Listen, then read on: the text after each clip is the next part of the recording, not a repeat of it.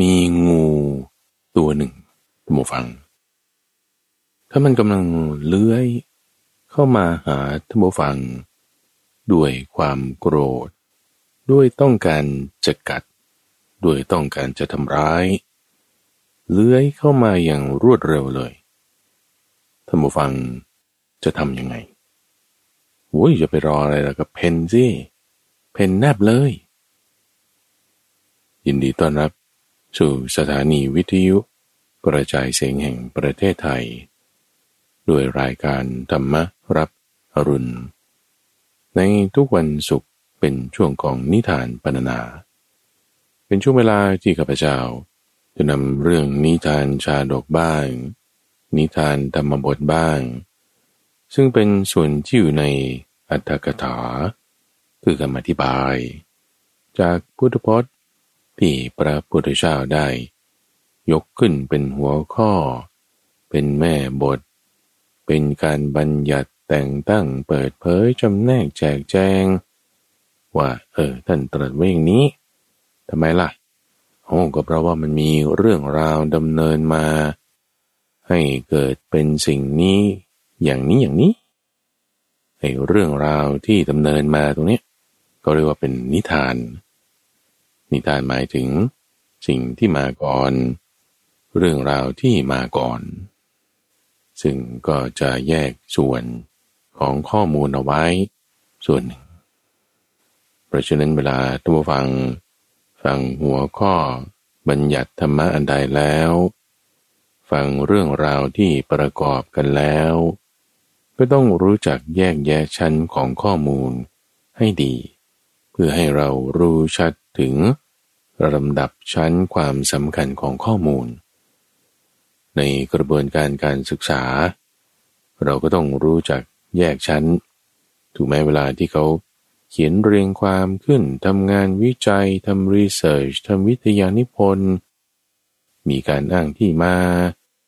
มีการแจกแจงวิเคราะห์เพิ่มเติม แยกส่วนให้ชัด จะได้เข้าใจดี เวลาเราศึกษาทั้งสองส่วนแยกชัดกันอย่างนี้ท่านผู้ฟัง ความรู้ของเราก็จะมีความกว้างขวาง มีความลึกซึ้ง มีความหลากหลาย ซึ่งในช่วงของนิทานพรรณนา ในรายการธรรมรับปรุณที่มาออกอากาศให้ท่านผู้ฟัง ฟังทางสถานีวิทยุกระจายเสียงแห่งประเทศไทยนั้น ก็จัดโดยมูลนิธิ ปัญญาภาวนา ซึ่งมีข้าพเจ้าพระมหาไพบูรณ์อภิปุณโมเป็นผู้ดำเนินรายการ โดยทุกฟังสามารถที่จะติดต่อกับทางรายการได้ ว่าท่านผู้ฟังนั้นได้รับประโยชน์อย่างไรจากการฟัง หรือว่ามีคำถามข้อสงสัย เรื่องราวที่จะแบ่งปัน คอมเมนต์ concern question ได้หมด โดยไปที่เว็บไซต์ community ปัญญา .org p a n y a .org ซึ่งที่นั่นนอกจากติดต่อกันอย่างที่ว่าแล้ว ยังสามารถที่จะอ่านเนื้อหา ว่าเออเรื่องที่จะฟังต่อไปอีก 60 นาทีนั้น มีเนื้อหาสรุป ย่อๆหนึ่งย่อหน้าว่าอย่างไร คีย์เวิร์ดสำคัญอยู่ตรงไหน หรือว่าที่พระมหาภัยบูรณ์นำมาพูดเล่าให้ฟังนั้น มีที่มาจากเรื่องใด เรื่องเต็มเนี่ยเป็นยังไงจะขอไปอ่านเอง ไปดูได้เลยท่านผู้ฟัง ที่เว็บไซต์ปัญญา .org p a n y a o r g และในช่วงส่งท้ายปีเก่า ต้อนรับปีใหม่ จากปีพุทธศักราช 2566 มาปีพุทธศักราช 2567 ในแต่ละปีแต่ละรอบที่ผ่านไปผ่านไปเนี่ยสิ่งหนึ่งที่เราควรจะต้องทำคือการมาทบทวน ตัวเราเอง ไม่ใช่ทบทวนแบบนั่งคิดเฉยๆนะ แต่ต้องบอกว่าจดลงต้องมาทำการใคร่ครวญข้อดีข้อเสีย มีแนวทางการปรับปรุงอะไรต่างๆให้ชัดเจน หนึ่งในจุดที่โลกทุกวันนี้เนี่ย มันมีปัญหากันอยู่ ที่ควรจะต้องปรับปรุงกันมาก ๆเลย นั่นคือเรื่องความโกรธ อารมณ์ร้อน หัวร้อนเราได้ยินข่าวเรื่องหลายๆอย่างที่ จริง ๆ มันไม่น่าจะเป็นดราม่าได้เลยนะ แต่มันก็ดราม่าได้ จุดที่ดราม่าได้เลยนั้นก็เพราะมีความโกรธ มีความมักโกรธ มีความผูกโกรธ มีการผูกเวรเนี่ยมาเป็นส่วนประกอบ แม้แต่บอกว่า เขาทำอะไรให้แล้วไม่โกรธเนี่ย เฉยๆชิวๆยิ้มได้ โอ้ยดราม่ามันไม่มีแน่นอนใช่ไหมละ่ะแต่เพราะว่าขี้โกรธโกรธง่ายในวันนี้ก็จึงอยากจะพูดถึงเรื่องนี้แหละว่า คนที่มักโกรธ นี่คือข้าพเจ้าก็รันเรื่องที่เกี่ยวกับภิกษุผู้มักโกรธ มาตั้งแต่สัปดาห์ที่แล้ว จริงๆแล้วคิดว่าเออจะพูดตอนเดียวให้มันจบไป แต่ว่าเนื้อหามันน่าสนใจขยายความไปขยายความมา เรื่องนิทานชาดกที่เกี่ยวกับคนผู้มักโกรธ มันก็ยังต้องต่อมาอีก ในสัปดาห์ที่แล้ว พูดถึงความเป็นมาที่ว่าภิกษุ ที่มักจะโกรธไม่พอใจเวลาถูกสั่งสอน ถูกบอกว่าสิ่งนี้ไม่ควรทำสิ่งนี้ควรทำโกรธกับแขนใจละ มีปัญหาดราม่ากันกับเพื่อนผู้ประพฤติพรหมจรรย์ด้วยกัน จึงได้ยกเรื่องของการเคี่ยนตีเป็นการสั่งสอนบ้าง การที่ต้องไม่ควรถือตัวในที่ที่เขาไม่รู้จักบ้าง เรื่องที่พระพุทธเจ้าเคยเกิดเป็นอาจารย์ที่สาปาโมก แล้วก็สั่งสอนลูกศิษย์ ที่ต่อมาเป็นกษัตริย์ เราคิดจะล้างแค้นในการที่ถูกเคี่ยนตีสั่งสอน นั่นคือติละมุติชาดก ส่วนอีกเรื่องหนึ่งคือ ตอนที่ท่านเกิดเป็นนาค ชื่อมหาทัตระเราก็ต้องซวยไปด้วยกับน้องชาย ถูกสั่งให้ไปอยู่ในพื้นที่ที่มันเต็มไปด้วยอุจจาระปัสสาวะ ถึงตั้งสามปี ถูกลงโทษโดยความที่พยายามจะช่วยเหลือน้องชายผู้ที่โกรธ นอกจากเรื่องของสมณะที่โกรธแล้วก็ไม่ดีนี่คารวาสโกรธก็ไม่ดีท่านผู้ฟัง จะกำจัดความโกรธได้ ก็ด้วยขันติ หนึ่งในขันติที่มีอยู่ทั้งหมดสี่รูปแบบ นั่นก็คือ อดทนต่อกิเลส ที่เกิดขึ้นในจิตใจของเราถ้าจะเปรียบเทียบส่วนต่างก่อนนะท่านผู้ฟัง กิเลสมันมีสามกองถูกไหมราคะโทสะแล้วก็โมหะ ที่เห็นได้ชัดเจนก็คือโทสะเพราะมันมีโทษมาก ส่วนราคะอาจจะเห็นได้ไม่ชัดเจน เพราะมันมีโทษน้อย แต่ราคะเนี่ยคลายช้า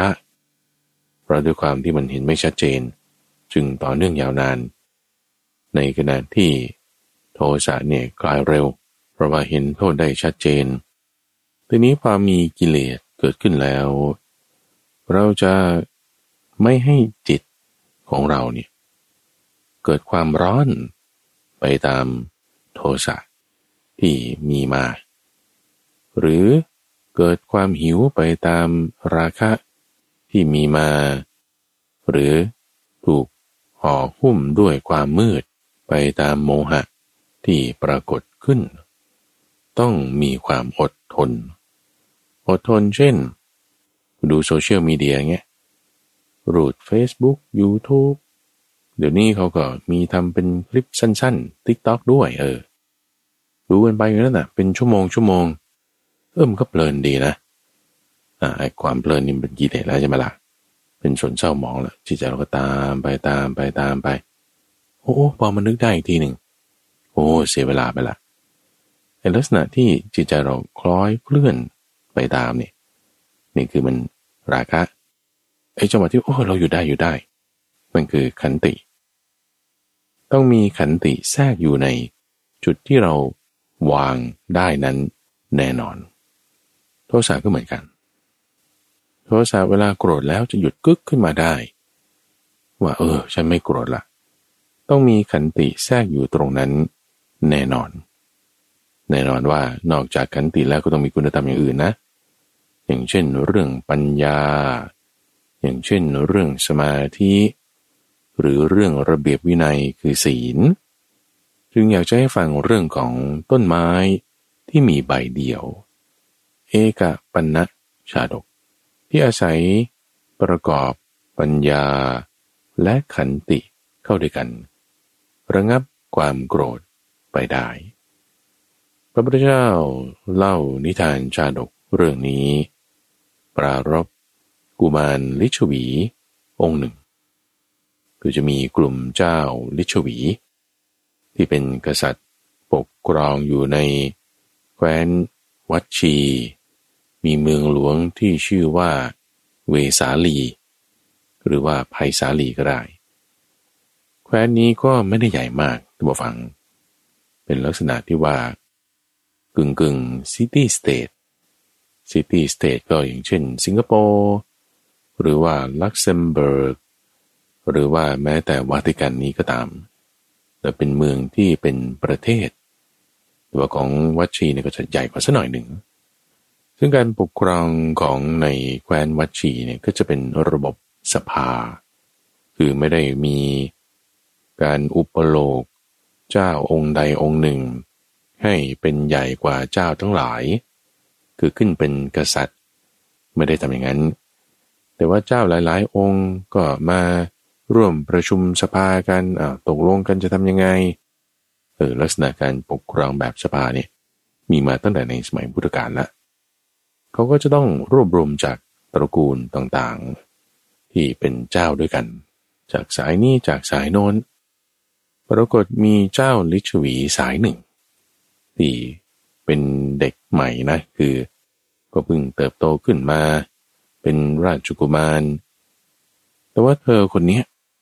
เป็นคนที่มีอารมณ์ร้อนมากเลย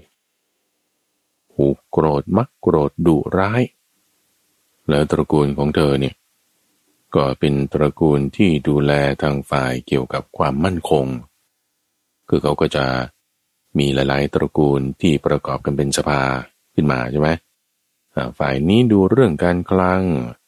ฝ่ายนี้ดูเรื่องการปกครอง ฝ่ายนี้ดูเรื่องการทหาร ฝ่ายนี้ดูเรื่องความเป็นอยู่ ก็แยกเป็นเหมือนกระทรวงอย่างที่เราทำในปัจจุบันนี่แหละ มีมาตั้งแต่สมัยนู้นแล้ว ตระกูลนี้ของลิชวีกุมารคนนี้เขาดูแลเรื่องความปลอดภัย เรื่องความมั่นคง เรื่องกำลังทหาร ซึ่งพอเป็นคนมักโกรธนี่ก็ทำให้เป็นอันตรายมากทำไมอะเอาก็จะปืนหรืออาวุธ มันไปอยู่ในมือของคนขี้โกรธ คนที่ไม่รู้จักควบคุมอารมณ์ได้อะทุกฟัง คิดว่ามันจะเป็นยังไงอะโอ้ยมันได้มีเรื่องแน่นอนใช่ไหมละ่ะพยายามจะอบรม เด็กชายเจ้าชาย องค์นี้อบรมไม่ได้เลย ไม่ว่าจะเสด็จพ่อเสด็จแม่ญาติทั้งหลายเพื่อนทั้งหลาย ไม่มีใครที่จะอบรม เจ้าชายคนนี้ได้เลย ต่างก็โอ้ยถูกด่ากลับบ้าง ถูกอารมณ์ร้อนใส่บ้าง เวียงใส่บ้างโอ้ยจนกระทั่งว่า คนรอบตัวของท่านที่หวังดีทั้งหลายนะ เพื่อน ญาติ พ่อแม่ทั้งหลายที่หวังดีว่า เออจะให้เป็นคนดีนะ ให้รู้จักศึกษานั่นนี่ กลายเป็นมีความหวาดกลัว มีความหวาดหวั่นว่า อ้ยอย่าไปพูดแรงๆนะเดี๋ยวเขาจะจะโกรธนะเอา้าทำไมพูดไม่ได้คำนี้ก็ทั่วไปนี่ เออ อย่าไปทำอย่างนี้นะ เดี๋ยวเขาจะโกรธนะเอาทำไมทำไม่ได้เกิด ความกลัว เกิดความหวาดหวัน่นนี่คือคนโกรธมันจะเป็นอย่างนี้นะทุกฝังนะว่าที่แบบต้องแสดงความโกรธความไม่พอใจฮึดฮัดขึ้นเนี่ย เพื่อให้คนอื่นกลัวทำไมต้องให้เขากลัว เขาจะได้อยู่ในอำนาจไง แต่ความที่พอโกรธแล้ว ต้องการให้คนอื่นกลัวใช่ไหมแล้วไม่ตอบโต้อะการที่ไม่ตอบโต้นี่ไม่ใช่ว่ากลัว หรือไม่มีปัญญาตอบโต้นะ แต่คนอื่นที่เขาอดทนต่อความโกรธของตัวเราเองได้หรือคนอื่นได้ เวลาคนอื่นเขาโกรธแล้วเราอดทนได้ หรือเวลาเราโกรธแล้วคนอื่นก็อดทนได้ ความอดทนนี้ไม่ใช่ว่า เพราะกลัวนะ หรือว่าเพราะไม่มีปัญญาตอบโต้นะ แต่เพราะว่าความอดทนเนี่ยเป็นโล่ป้องกัน ให้ไม่โต้ตอบได้ ประกอบด้วยปัญญาใช่ไหมซึ่งความกลัวกับความอดทนมันต่างกันโดยสิ้นเชิง ความกลัวเป็นโมหะ เป็นกิเลสประเภทหนึ่ง เป็นความหวาดวัน แต่ขันติเป็นปัญญา เป็นคุณธรรมที่ดีอันหนึ่ง เป็นกุศลธรรม เพราะฉะนั้นเวลาที่คนอื่นเขาโกรธ เราอย่าไปกลัว แต่ให้เรามีความอดทนแทน ให้เรามีปัญญาเห็นแทน ว่าเออสิ่งนี้ไม่ดีเราไม่ทำสิ่งที่ไม่ดีเราจะไปกลัวตอบนี่ไม่ดีแน่นอนละเราจะไปกลัวด้วย ก็ไม่ถูกเหมือนกัน กิเลสมัน คืบคลานมา กรณีของเจ้าลิชวี เจ้าชายองค์นี้ทำให้เราญาติพี่น้องคนรอบตัวเนี่ยหวาดกลัวไปหมด ตัวเองก็จะพยายามให้มีอำนาจไงคนที่เขาโกรธขึ้นทีนี้ถ้าบุคคลเนี้ยใหญ่โตขึ้นเป็นผู้หลักผู้ใหญ่มีอำนาจในมือแล้ว มีความโกรธเนี่ยอันตรายนะ อย่างที่ว่าว่าเหมือนคน ถืออาวุธในมือ แล้วคุณควบคุมอารมณ์ไม่ได้ มีปัญหาแน่นอน ไม่ว่าอาวุธนั้น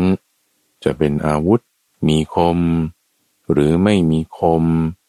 ใช้ซัดระยะใกล้หรือระยะไกล ไกลก็อย่างเช่นว่า ไม้ตะบองนี่ไม่มีคม มีดดาบนี่มีคม ถ้าใช้ซัดระยะไกลกับปืน ไม่ว่าจะปืนพกปืนสั้นปืนยาว หรือวาจาก็ได้นะเออวาจาเป็นอาวุธทิ่มแทงก็ได้ หรือจะเป็นเงินทองก็ได้นะ เงินทองทรัพย์สินสมบัตินี่ก็ใช้เป็นอาวุธได้เหมือนกัน ในการที่ว่าถ้าเราโกรธแล้วอะ ใช้อะไรก็ได้ที่มันจะฟาดฟันปราดปรานคนอื่น เอาเงินยัดทำไม่ดีนั่นนี่ ใช้เงินเป็นอาวุธก็ได้ คนที่ ถ้าเผื่อว่า ไม่รู้จักควบคุมอารมณ์ของตนเอง มีอำนาจขึ้นมีอาวุธขึ้น หรืออำนาจนี่ก็ได้ ใช้เป็นอาวุธได้สั่งประหารได้ สั่งเลื่อนตำแหน่งได้ สั่งปลดได้ไออาวุธที่คุณใช้จากอำนาจ หรือเงินทอง หรืออะไรก็ตามที่มีอยู่ในมือ คนที่ควบคุมอารมณ์ไม่ได้นี่ ใช้เป็นอาวุธได้หมดใช่ไหมละ่ะเฮ้เงินจะสอนยังไงให้ เด็กคนนี้ต้องรู้จักควบคุมอารมณ์ ความโกรธของตนเองญาติพี่น้องนี่ก็พยายามจะประคับประคองประคบประงม คอยดูแล ต่างก็กลัว มีความหวาดหวั่นว่า จิตของเจ้าชายองค์นี้นี่จะทำยังไงดีจะทำยังไงดี ก็เปรียบอย่างนี้เลยนะทุกฝัง เหมือนงูพิษนี่ โกรธมาแล้วมันเลื้อยเข้ามาจะกัดเราอะเหมือนกับโจรที่กำลังซ่องสุมกันอยู่ในดง เตรียมแผนที่จะไปปล้นแล้วอะเหมือนยักษ์ตาแดงๆถือกระบอง เดินเข้ามาหาเราเนี่ยจะจับเรากินอะอุ้ยถ้าเราอยู่ในสถานการณ์อย่างนั้นจะทำไงอะ่ะ เพนดิรออะไร จะไปนั่งรอให้งูมากัดเหรอ หรือจะให้โจรมาปล้น หรือให้ยักษ์มาจับกิน โอ้ยไม่อยู่แล้วเป็นเลย เป็นแนบเลยฝ่าวป่านยัง เร็วปรึดเลย ญาติพี่น้องต่างก็มีความหวาดหวั่นเหมือนแบบนี้เลย ไม่รู้จะทำยังไงแล้วก็เลย ไปปรึกษาพระพุทธเจ้าเนิมบอกว่า โอ้ เจ้าชายองค์นี้นี่ ขี้โกรธมากเลย ขอเดชะ จะทำยังไงดี ชอบรังแกคนอื่น ดุร้ายหยาบคาย เอาก็เลยมามอบให้พระพุทธเจ้าสั่งสอน พระพุทธเจ้าก็ถาม เจ้าชายองค์นี้นะ ว่าเอา้าเป็นคนขี้โกรธเหรอ ครับเพราะว่ามันเรื่องนั้นเรื่องนี้นะไม่พอใจไม่ดีก็ต้องด่าต้องตำหนินั่นนี่ แม้แต่ความโกรธมันก็ยังต้องการเหตุผลนะทุกฝัง ว่าทำไมมันถึงยังจะต้องโกรธใช่ปะกิเลสมันก็มีเหตุผลของมัน เอาความดีมาอ้างทำชั่วไงหน่วยเรื่องถนัดเลยของกิเลสนี่เอาในนามของความดีเธอทำไม่ดีนิดเดียว ฉันด่าเธอเลยเจ็บๆแสบ ลงไม้ลงมือเลย ให้หลาบให้จำก็มันเกินไป พระพุทธเจ้าก็เคยสอนไว้ในวาระอื่น ๆ นะท่านฟัง ว่าคนที่มีอำนาจ คนที่เป็นผู้ใหญ่อำนาจนี่คือยังรวมถึงเงินทองอาวุธต่างๆ อย่างที่กล่าวไปเมื่อสักครู่แล้วด้วยนั่นแหะต้องมีเมตตา ถ้าไม่สามารถควบคุมอารมณ์ของตัวเองได้ มีอาวุธ ไม่ว่าจะเงินทองคำพูด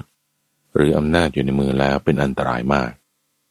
ยิ่งถ้ามีอำนาจอาวุธ เงินทองหรือวาจา ที่สำคัญอยู่ในมือแล้ว ควบคุมอารมณ์ของตนเองไม่ได้ใช้ไปปิดเป็นอันตรายต่อทั้งตนเองด้วย ทั้งคนอื่นด้วย คนที่มีลักษณะแบบนี้ จึงต้องประกอบด้วยเมตตาปรมิหารสีเนี่ยจึงเป็นลักษณะที่สำคัญของคนที่เป็นผู้หลักผู้ใหญ่ มีอำนาจอยู่ในมือ มีเงินทอง มีอาวุธ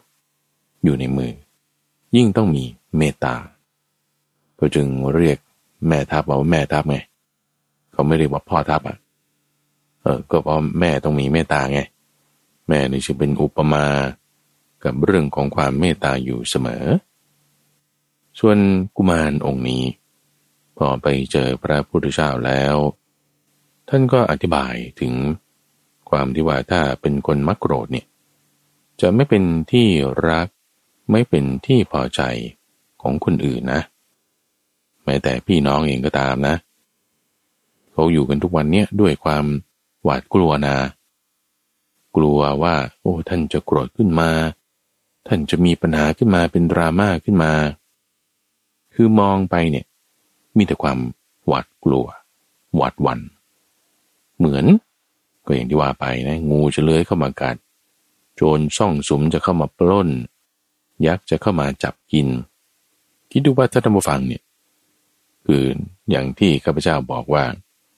เจองูใช่ไหมเจอยักษ์เจอโจรเนี่ยเราเป็นแนบเลยใช่ไหมแต่บางคนเนี่ยเขาก็สู้กลับไงสู้กลับ เวลาจะจ้องมองสิ่งที่จะเข้ามาทำร้ายตนน่ะ คุณจะจ้องมองด้วยสายตาแห่งความรักหรอ โอ้ยไม่เลยโอ้มันจะมาทำร้ายเราเราจะโต้ตอบยังไง เราจะตั้งป้องกันยังไง ถ้ามีอาวุธอยู่ในมือเราจะยิงสวนยังไง ตาเนี่ยมันเขม็งเลยนะมันแบบเพ่งจ้องด้วยไม่ใช่ด้วยรักกันน่ะ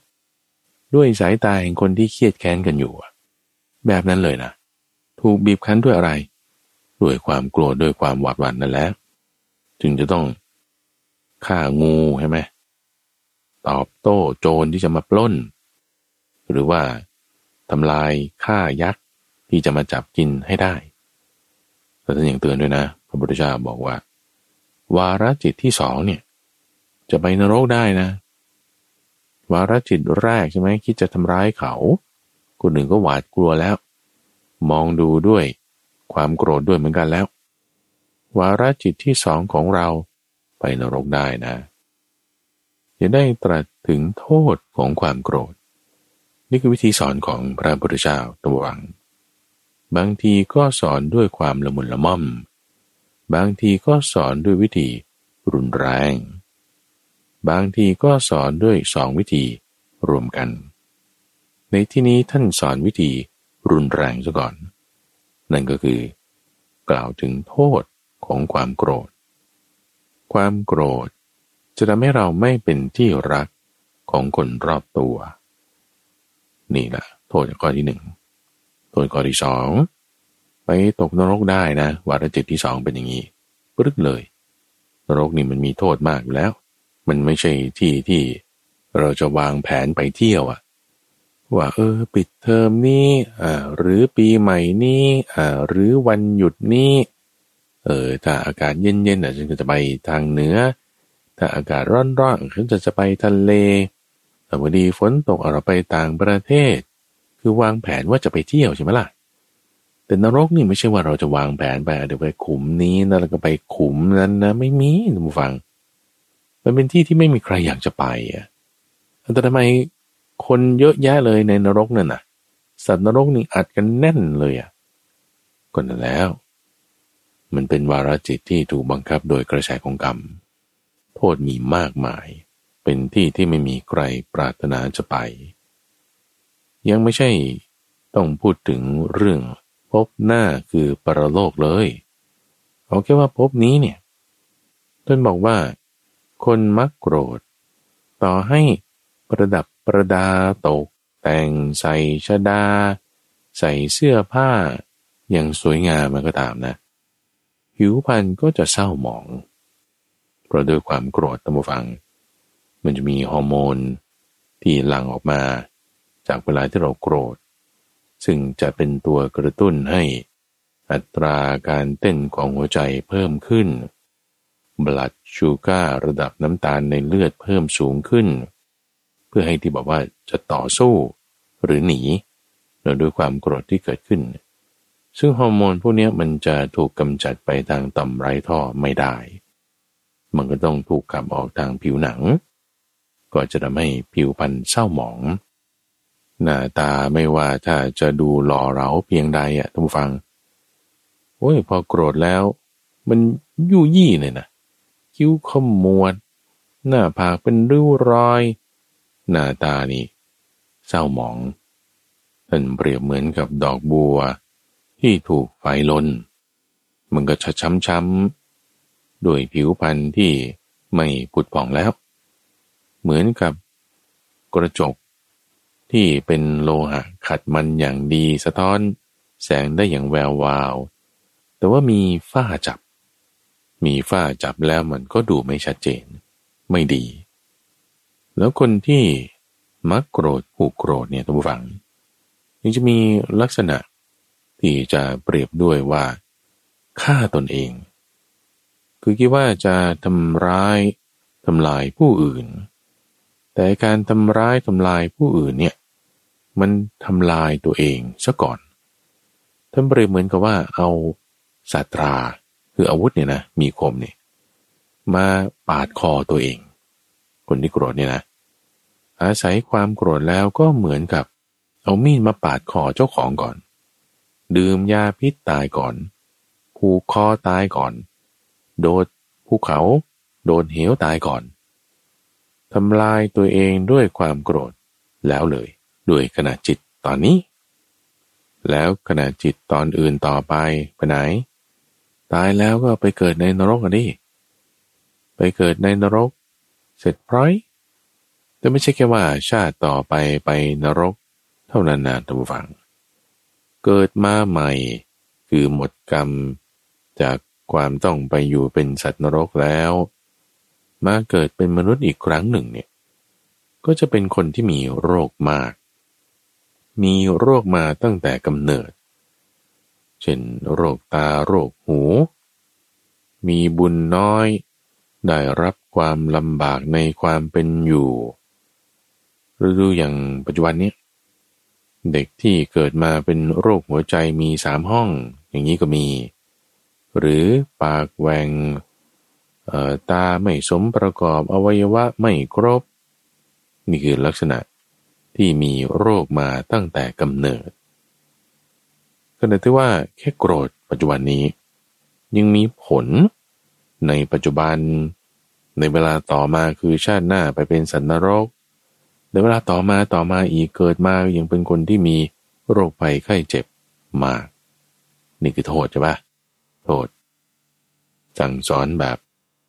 รุนแรงละพระพุทธเจ้าใช้มุกนี้เลย แล้วก็ได้ตรัสถึงประโยชน์ของความที่ไม่โกรธให้โซลูชันไว้ด้วย ว่าให้เป็นคนมีจิตเมตตา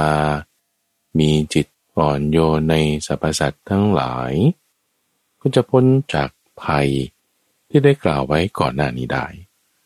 ด้วยการอบรมสั่งสอนแบบ รุนแรง และละมุนละม่อมสองอย่างเข้าด้วยกันเราก็ทำให้เจ้าชายลิชวีองค์นี้ ละทิ้งมานะ เป็นผู้ละความพยศ ฝึกฝนตนเองได้ มีจิตอ่อนโยนได้ ถูกด่าถูกทำให้ไม่พอใจติเตียน ก็แบบไม่คิดอาฆาตเครียดแค้น จะจะเปรียบก็คือเหมือนงูที่ถูกถอนเขี้ยวไอ้การที่มันจะเลื้อยเข้าไปพยายามกัดคนเนี่ย มันมันทำไม่ได้ละเออก็จะจิมเจียมจะเงียบเงียบจะไม่ได้เอาเรื่องไกลเหมือนปูที่ถูกหักก้ามกามหรืออาวุธของมันที่จะชูขึ้นแบบจะทำร้ายคนนั้น มันจะถอยกรูดเลย มันจะไม่ได้หาเรื่องไกล เหมือนกับโคที่เขาขาด โคเขาขาดนี่มันจะแบบถอยอะ่ะ มันจะไม่สู้นะเหมือนกับแต่จะเปรียบเทียบเพิ่มเติมนะ ก็เด็กจันทานที่ไปขอทานแล้วจะไม่หาเรื่องไกลไม่มองไกลเหมือนกับผ้าคิริ้ว ที่เขาจะใช้เช็ดยังไงก็ไม่บนไม่ว่าเออด้วยการให้โอวาทเพียงครั้งเดียว เจ้าชายองค์นี้เนี่ยโอ้เปลี่ยน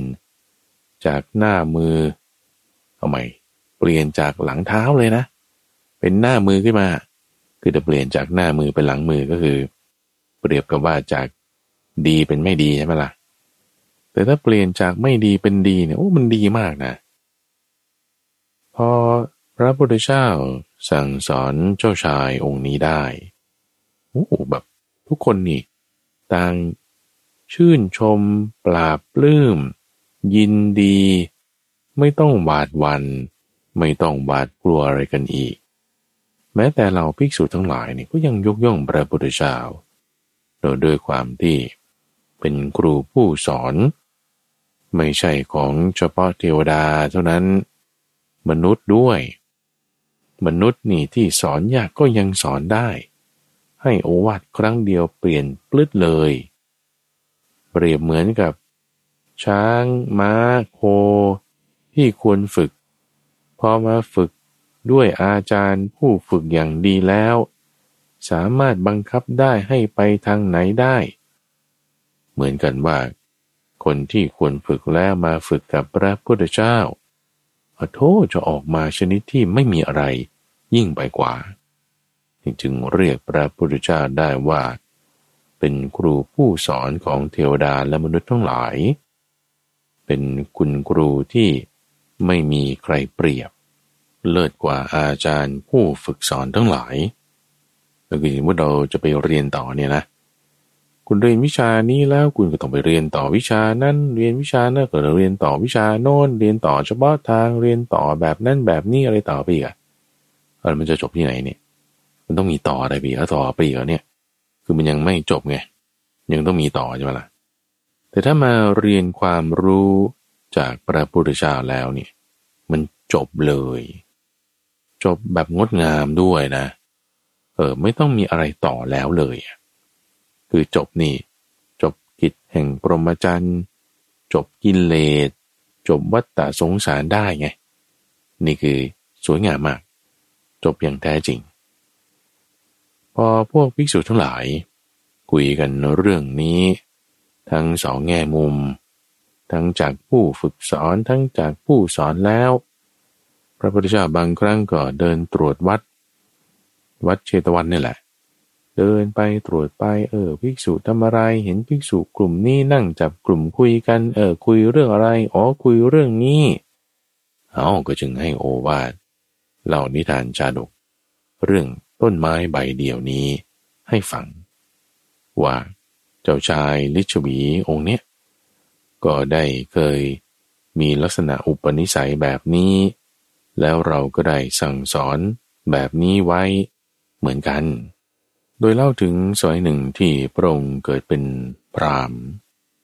พอเรียนความรู้วิชาต่างๆ จากอาจารย์ที่สาปาโมกในเมืองตะกศิลามาแล้ว ก็มาอยู่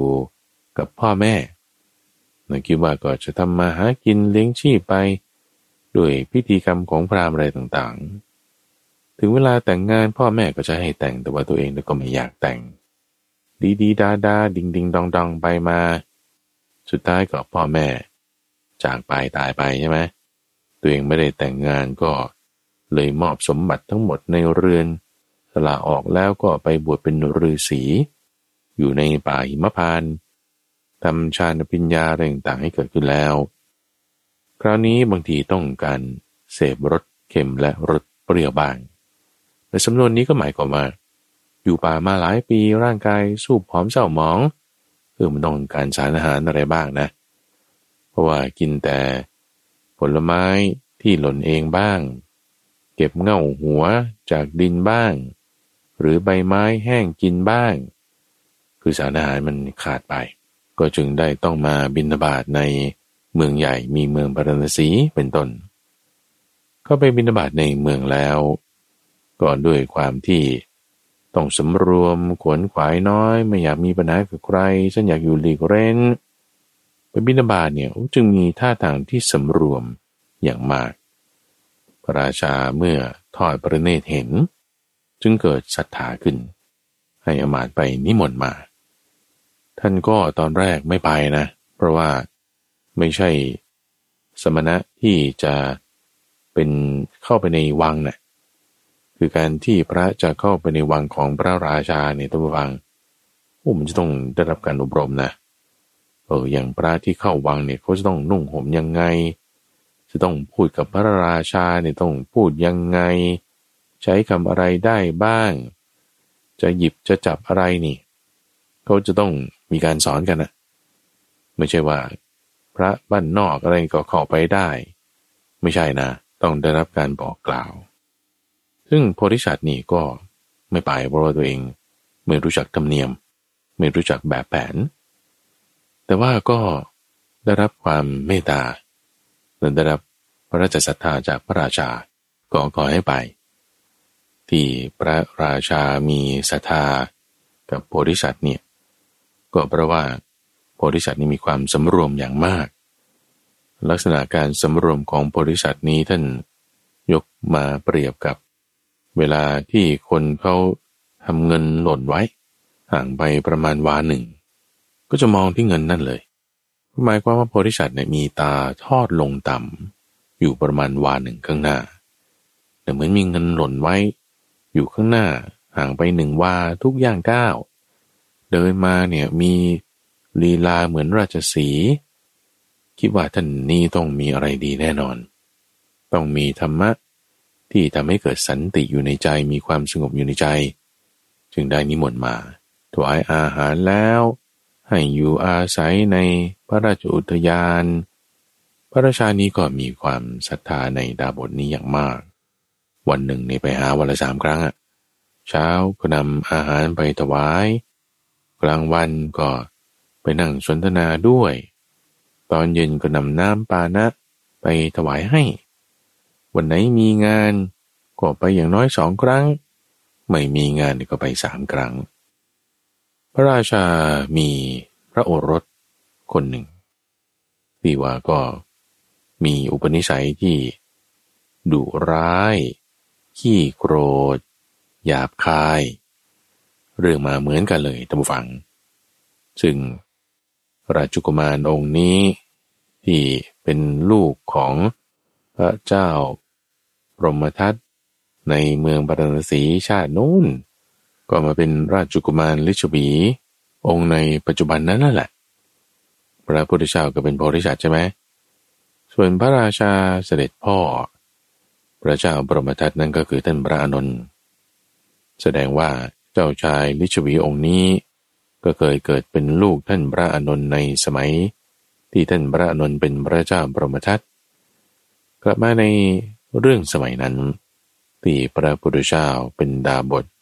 มาพักอยู่กับพระเจ้าบรมทัตแล้ว ลูกของพระเจ้าบรมทัตมีนิสัย ขี้โกรธ ดุร้ายหยาบคาย ไม่มีใครที่จะสบายใจเลย ต่างถูกด่าว่าอย่างรุนแรง โกรธเคืองทำให้ไม่พอใจนิดหน่อย ก็ทำจิตเหมือนฝีกลัดหนอง ถูกด่าถูกว่าอยู่เป็นประจำ ใครสั่งสอนอะไรก็ไม่ได้ พระราชานี่เอื้อมละอาละโอ้ทำไงดีทำไงดีเศร้าใจมาก ลูกเราทำไมเป็นอย่างนี้ จึงมาพึ่งดาบทโพธิสัตว์ เนาว่าโอ้ขอให้ท่านช่วยสอนอบรมเด็กคนนี้เถอะอะจึงให้พระราชกุมารของตนเนี่ยไปหาโพธิสัตว์ที่ในอุทยาน โพธิสัตว์ก็จึงชวนเจ้าชายองค์นี้ไปเดินเล่นในอุทยาน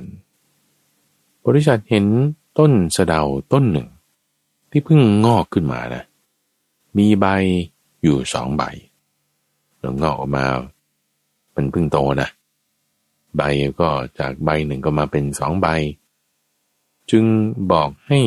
เจ้าชายองค์นี้เอาเด็ดใบหนึ่ง มาลองเคี้ยวกินดู ว่ารสชาติของต้นไม้นี้ มันเป็นอย่างไร ต้นสะเดาเนาะต้มฟัง ใบมันเนี่ยขมปีเลย ไม่ใช่ว่าใบอ่อนจะไม่ขมนะสะเดาใบอ่อนก็ขม ไม่ใช่ว่าจะขมเฉพาะต้นแก่ๆนะ ที่มันโตเป็นต้นใหญ่แล้วอะ ต้นอ่อนๆมันก็ขม ต้นสะเดาเนี่ยเจ้าชายองค์นี้เด็ดเอาใบสะเดาอ่อน มาเคี้ยวกิน เคี้ยวเคี้ยวเข้าไปปุ๊บอืมันขมกึกขึ้นมาเลยเนี่ย ขมกึกขึ้นมารู้ถึงรสความขมของมันแล้วก็คิดว่าเป็นพิษไง ถุยทิ้งคายทิ้งเลย แล้วก็ยังถุยน้ำลายทิ้งตามไปด้วย พระบริษัทถามว่าเอาเป็นไรเป็นไร เป็นยังไงโอ้มันขมครับท่านโอ้ยต้นไม้นี่มันต้องมีพิษแน่นอน มันขมป่านี้ ถ้าเผื่อมันต้นใหญ่ขึ้น เป็นต้นอย่างที่พระคุณเจ้าว่านี่โอ้มันจะต้องเป็นอันตรายต่อคนเป็นนั้นมากแน่เลย ด้วยความโกรธฮึดฮัดขึ้นใช่ปะเธอก็จึงถอน ต้นสะเดาต้นน้อยนี่ ที่เหลือแค่ใบเดียวนั่นแหละ ถอนทิ้งเลย ถอนทิ้งยังไม่พอ ยังขยี้จนแหลก ด้วยมือเวี่ยงลงแล้ว ขยี้จนแหลก ด้วยเท้า พอใจแล้วก็ หันกลับมามองทางโพธิสัตว์โพธิสัตว์ดาบทตมฟัง จึงกล่าวคาถานี้ขึ้นบอกว่า ต้นไม้ มีใบสองใบ ข้างละหนึ่งใบ ท่านเด็ดมากินแล้วหนึ่งใบ เหลือใบเดียว ห่างจากพื้นดินไม่ถึงสี่องคุลีโดยซ้ำมีรสขมเหมือนยาพิษ แล้วถ้าต้นไม้นี้โตขึ้น มันจะมีรสขมมากมายเพียงไรคาถานี้กล่าวขึ้นอย่างไพเราะโดยบทเพียนชนะที่รัดกุมรอบคอไพเราะ มีอักษรสละสวยแล้ว ฟังมันก็รื่นหู เด็กชายได้ยินคำนี้แล้วก็สบายใจใช่ไหมว่าเออใช่มันเป็นอย่างนั้นจริงๆได้ช่องเลยบริษัท เหมือนกันแหละ เจ้าชายเอ้ย เธอบอกเดี๋ยวนี้เองว่า หนอสะเดามันเล็กขนาดนี้มันยังขมเพียงนี้ ถ้าโตขึ้นมันจะขมขนาดไหน เลยถอนขยี้ทิ้งเสีย แม้แต่ในแว่นแคว้นวัชีนี้ก็เหมือนกัน เขาก็จะกล่าวนั่นแหละว่า ดูดิเจ้าชายคนนี้เด็กแค่นี้เอง ยังดุร้ายหยาบคายขี้โกรธผูกโกรธขนาดนี้ โตขึ้นครองราชสมบัติแล้วนี่ จะขยายความโกรธ ความไม่พอใจความดุร้ายหยาบคายนี่ขนาดไหน แต่เขาคิดอย่างนี้แล้วเนี่ยนะ ก็จะไม่ถวายราชสมบัติให้นะ จะถอนเธอออกจากกองมรดกเสีย เหมือนนอสะเดา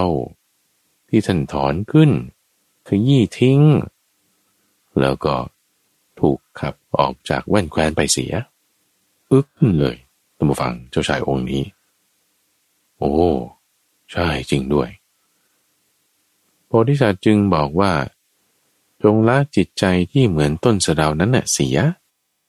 ให้ถึงพร้อมด้วยความอดทน ด้วยความเมตตา ด้วยความเอื้อเฟื้อเผื่อแผ่ตั้งแต่ปัจนนี้เป็นต้นไปซะ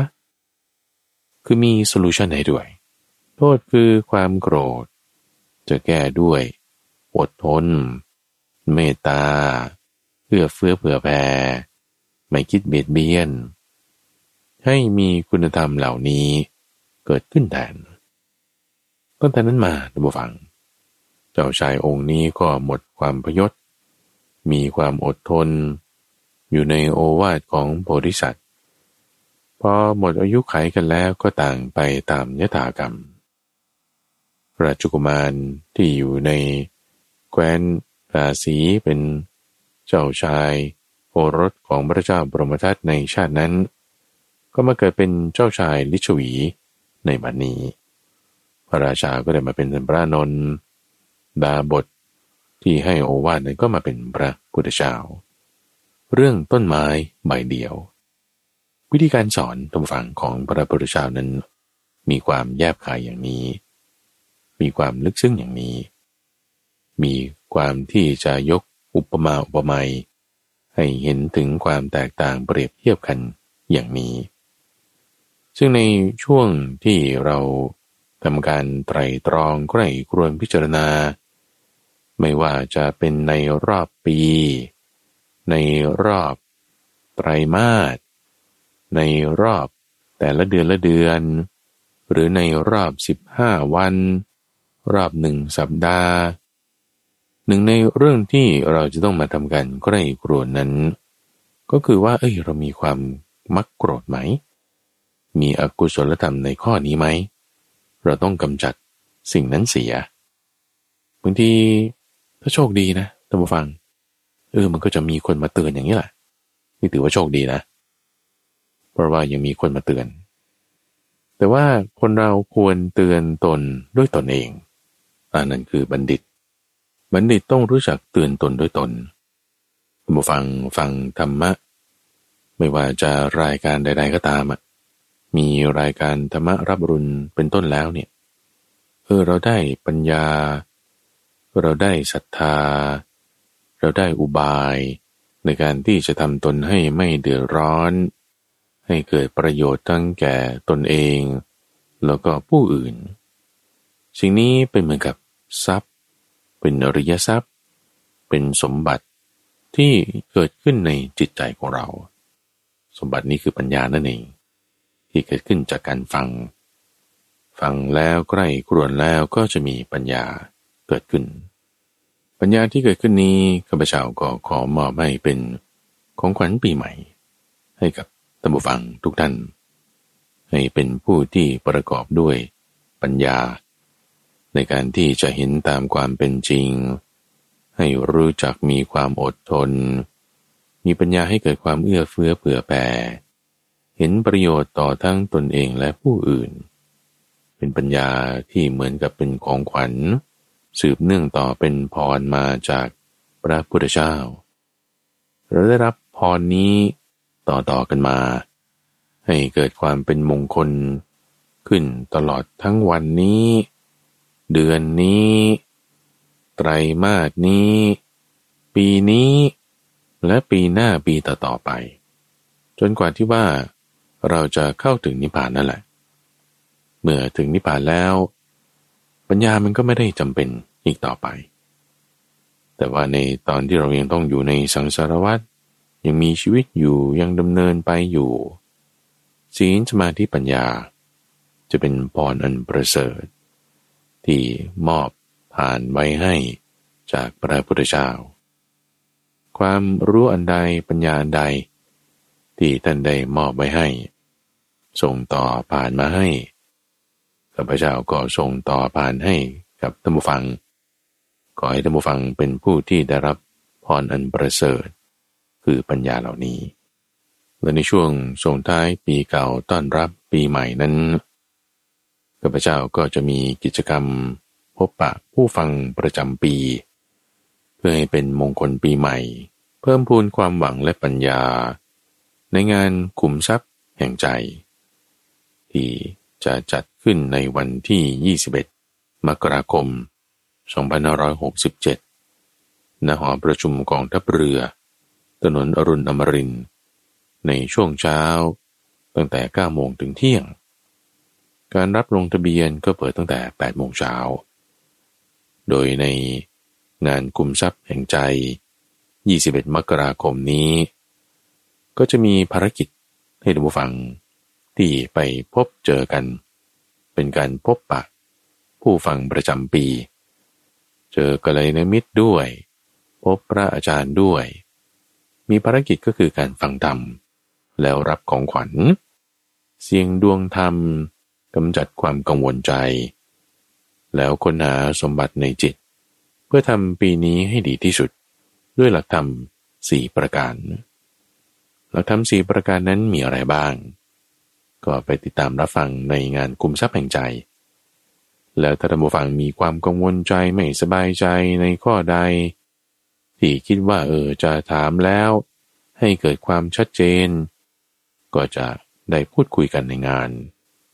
เราก็จะมีดวงธรรมนั่นคือเป็นลักษณะให้ท่านผู้ฟังได้เสียงทาย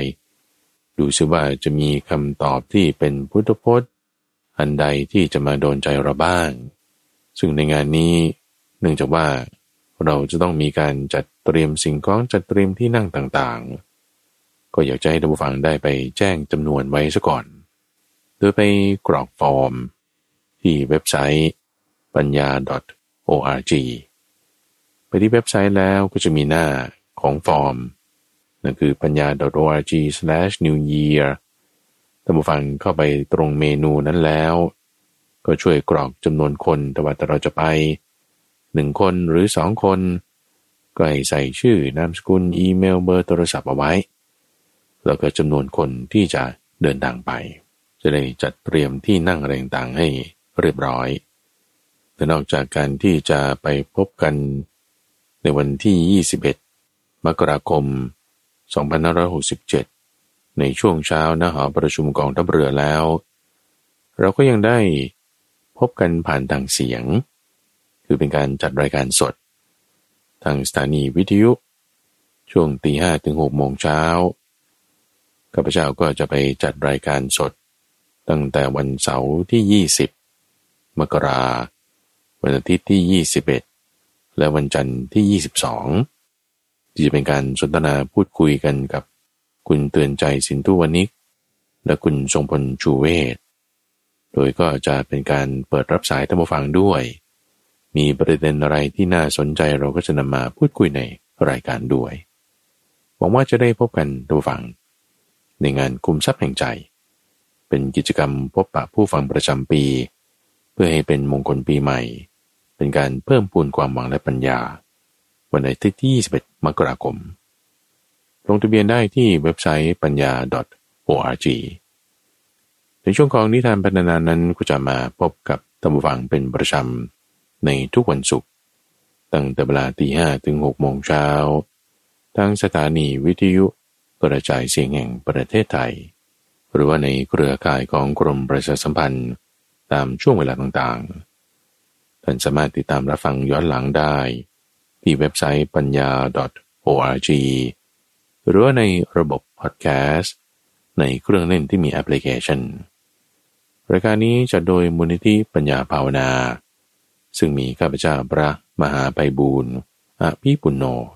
เป็นผู้ดำเนินรายการ แล้วพบกันใหม่ในวันพรุ่งนี้